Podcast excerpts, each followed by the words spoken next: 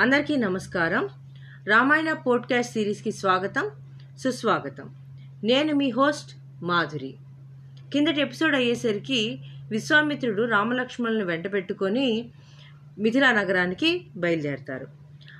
అక్కడ ఈశాన్య దిక్కుగా వెళ్ళిన విశ్వామిత్రుడికి జనక మహారాజు యజ్ఞం చేస్తూ కనబడతారు. యజ్ఞశాల చుట్టూ అనేక ఋషి నివాసాలు ఉంటాయి. విశ్వామిత్రుడు కూడా ఒక నివాసం తమకై ఏర్పాటు చేయించుకుంటాడు.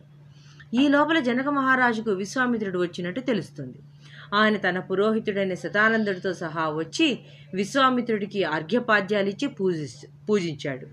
జనక మహారాజు విశ్వామిత్రుడితో తన యజ్ఞం పూర్తి కావడానికి ఇంకా పన్నెండు రోజులు ఉన్నదని చెప్పి రామలక్ష్మణులను చూసి ఈ రాజపుత్రులు ఎవరు ఎవరి కుమారులు? అని అడిగాడు.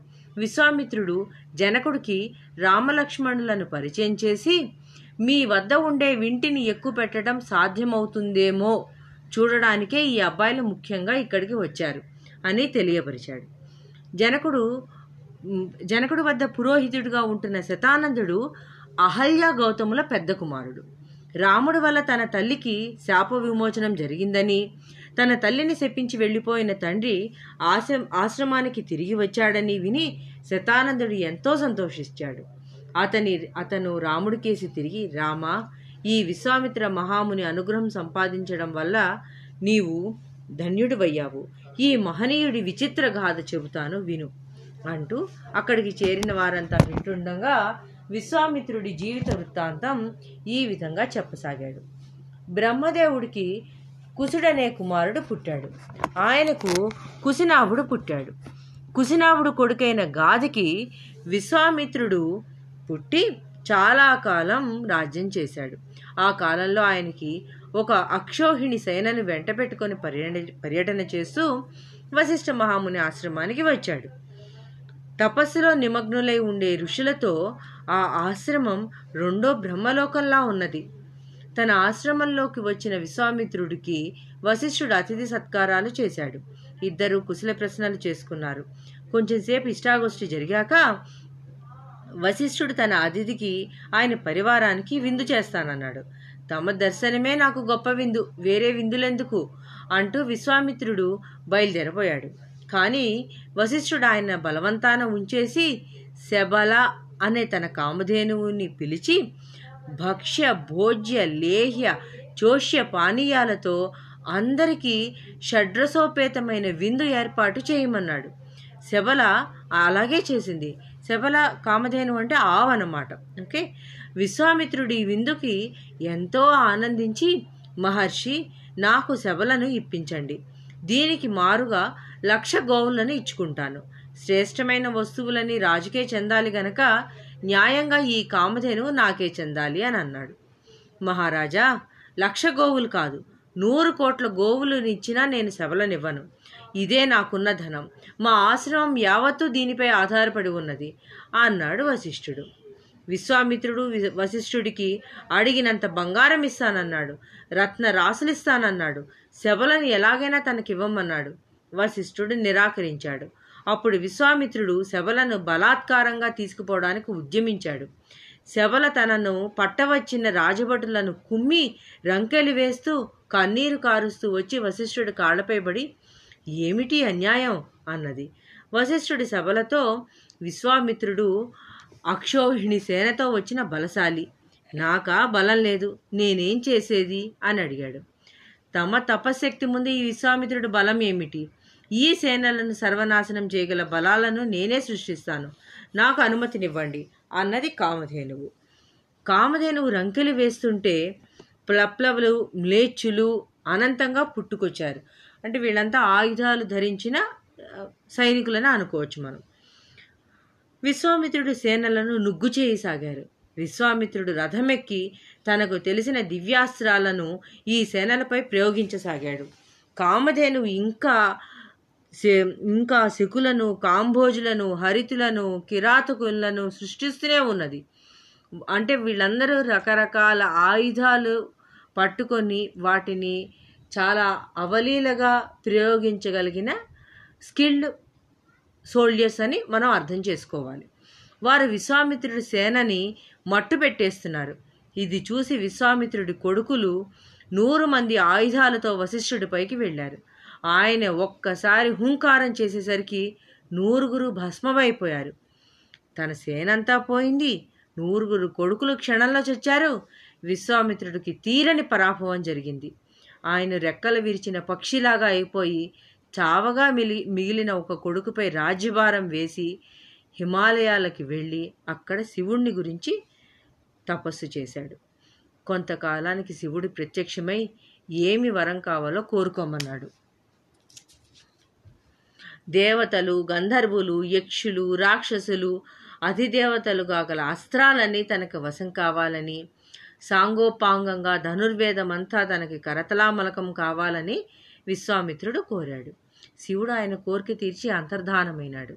ఈ విధంగా సాధించిన అస్త్రాలతో వశిష్ఠుణ్ణి నిర్మూలించదలిచి విశ్వామిత్రుడు వశిష్ఠాశ్రమం ప్రవేశించి తన ఆస్ అస్త్రాలతో ఆశ్రమాన్ని దహించసాగాడు. అక్కడి ఋషులు చెల్లాచెదురుగా పరిగెత్తారు. పక్షులు మృగాలు పారిపోయాయి. క్షణంలో ఆశ్రమం శూన్యమైపోయింది. వశిష్ఠుడు ఆగ్రహావేశంతో తన బ్రహ్మదండం ఎత్తి విశ్వామిత్రుడికి ఎదురొచ్చాడు. విశ్వామిత్రుడు ఆగ్నేయాస్త్రం ప్రయోగించాడు. వశిష్ఠుడి బ్రహ్మదండాన్ని తగలగానే అది కాస్త చల్లారిపోయింది. విశ్వామిత్రుడు కొన్ని వందల అస్త్రాలను ప్రయోగించాడు. కానీ వశిష్ఠుడి బ్రహ్మదండం అన్నిటినీ దిగమింగేసింది. వశిష్ఠుడి బ్రహ్మదండం నుంచి ఆయన శరీరం నుంచి జ్వాలలు చిమ్ముతున్నాయి రవ్వలు లేస్తున్నాయి. ఇతర మునులు వశిష్ఠుడిని సమీపించి ఓ మహర్షి విశ్వామిత్రుణ్ణి జయించావు ఇక శాంతించు అని వేడారు. బ్రహ్మ తేజోబలం ముందు క్షత్రియ బలం ఎంత?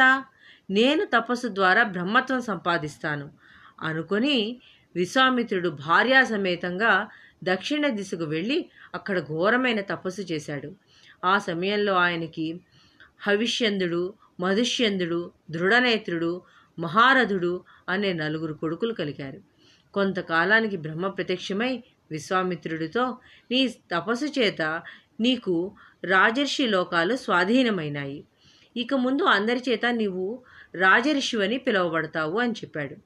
రాజర్షి అనే బిరుదుతో విశ్వామిత్రుడు తుప్- తృప్తి చెందలేదు. ఆయనకు బ్రహ్మర్షి అనిపించుకోవాలని ఉన్నది. అందుచేత ఆయన మళ్ళీ తపస్సు సాగించాడు. ఆ కాలంలో ఇక్ష్వాకు వంశపు రాజు త్రిశంకు అనేవాడు బొందితో స్వర్గానికి పోవాలని అనుకున్నాడు. ఈ కోరికను తన కొలుగు గురువైన వశిష్ఠుడికి చెబితే అది అసాధ్యమని ఆయన అన్నాడు. దక్షిణాన ఉంటున్న వశిష్ఠ కుమారులు తనకు సహాయపడతారేమో అని త్రిశంకు వారి వద్దకు వెళ్ళాడు. వాళ్ళు కోప్పడి త్రిశంకును వచ్చిన దారి పట్టమన్నారు.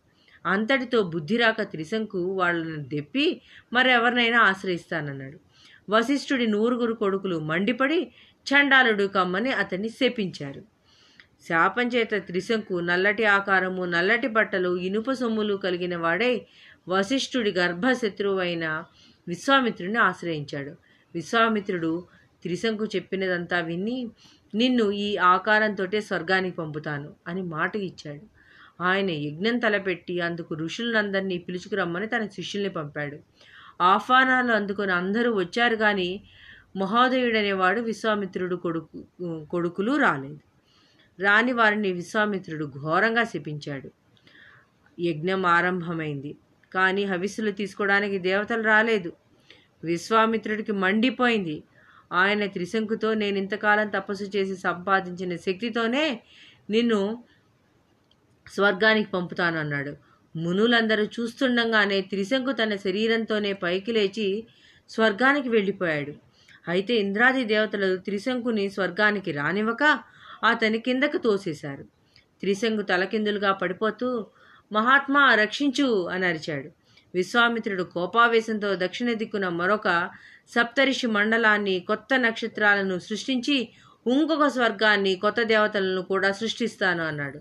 అప్పుడు దేవతలు ఋషులు భయపడి విశ్వామిత్రుడి వద్దకు వచ్చి మహానుభావ శాపగ్రస్తుడైన త్రిశంకుని స్వర్గంలో ఎలా ఉంచడం అని అడిగారు. ఇతన్ని బొందితో స్వర్గానికి పంపుతానని మాట ఇచ్చాను అది జరిగి తీరాలి అన్నాడు విశ్వామిత్రుడు. త్రిశంకు కొత్తగా కొత్తగా సృష్టి అయిన నక్షత్రాల మధ్య తలకిందులుగా శాశ్వతంగా ఉండిపోయేటట్టు విశ్వామిత్రుడు కొత్త దేవతలను సృష్టించే ప్రయత్నం మానుకునేటట్టు ఏర్పాటు జరిగింది. తర్వాత విశ్వామిత్రుడు దక్షిణాన్ని వదిలి పడమరగా ఉన్న పుష్కరమైన పెద్ద తపోవనానికి వెళ్ళి అక్కడ తపస్సు ప్రారంభించాడు. ఈ సమయంలో అయోధ్యలో అంబరీష మహారాజు ఒక యజ్ఞాన్ని ప్రారంభించగా ఇంద్రుడు యజ్ఞ పశువుని ఎత్తుకుపోయాడు. అప్పుడు రాజపురోహితుడు యజ్ఞ పశువుని ఎలాగైనా సంపాదించాలని అది దొరక్కపోతే నరపశువుని బలి ఇవ్వాల్సి ఉంటుందని రాజుతో చెప్పాడు. యజ్ఞ పశువు దొరక్కపోవడం చేత అంబరీషుడు నరపశువు కోసం బయలుదేరాడు. భృగుతుందామనే కొండ ప్రాంతంలో రుచీకుడనే ముని తన భార్యా బిడ్డలతోటి ఉంటున్నాడు. భార్యా బిడ్డలతో ఉంటున్నాడు. అంబరీషుడు ఆయన వద్దకు వెళ్ళి పోయి తన కథంతా చెప్పి లక్ష గోవులిస్తాను. ఒక కొడుకులలో ఒక మీ కొడుకులలో ఒకడిని యజ్ఞ పశువుగా ఇవ్వండి అని ప్రార్థించాడు.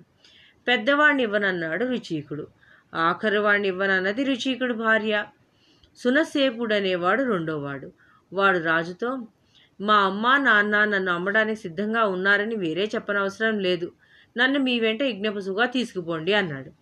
అంబరీషుడు సునసే స్నేపుణ్ణి వెంటబెట్టుకుని మిట్ట మధ్యాహ్నానికి ఎండ దెబ్బ తిని విశ్వామిత్రుడు ఆశ్రమం చేరుకున్నాడు. సునస్సేపుడు విశ్వామిత్రుడిని చూస్తూనే ఆయన ఒళ్ళో పడి తన కథ చెప్పుకొని తనని కాపాడమని ఏడ్చాడు. విశ్వామిత్రుడు వాణ్ణి చూసి జాలిపడి తన నలుగురు కొడుకులతో వీడికి బదులుగా మీరు యజ్ఞ పశువులై వీడిని కాపాడండి అన్నాడు. వాళ్ళు తండ్రిని లక్ష్య పెట్టక ఆయన మాట నిరాకరించారు. విశ్వామిత్రుడు మండిపడి తన కొడుకులను కూడా వశిష్ఠుడు కొడుకులను శపించినట్టే శపించాడు. తర్వాత విశ్వామిత్రుడు సోనసేపుడికి రెండు మంత్రాలు ఉపదేశించి నిన్ను యజ్ఞ పశువును చేసి యూపస్తంభానికి కట్టినప్పుడు ఈ మంత్రాలు చదివితే అగ్నిహోత్రుడు నీకు సుముఖుడవుతాడు అని చెప్పాడు. అలాగే జరిగింది కూడా. అంబరీషుడి యజ్ఞంలో సునసేపుడికి ఎర్రగంధం పూసి ఎర్రబట్టలను కట్టి దర్భలతో యూపస్తంభాన్ని కట్టారు. అప్పుడు వాడు తన మనసులో రెండు మంత్రాలను జపించుకున్నాడు. ఇంద్రుడు వాడికి ప్రత్యక్షమై దీర్ఘాయువుని ఇచ్చాడు.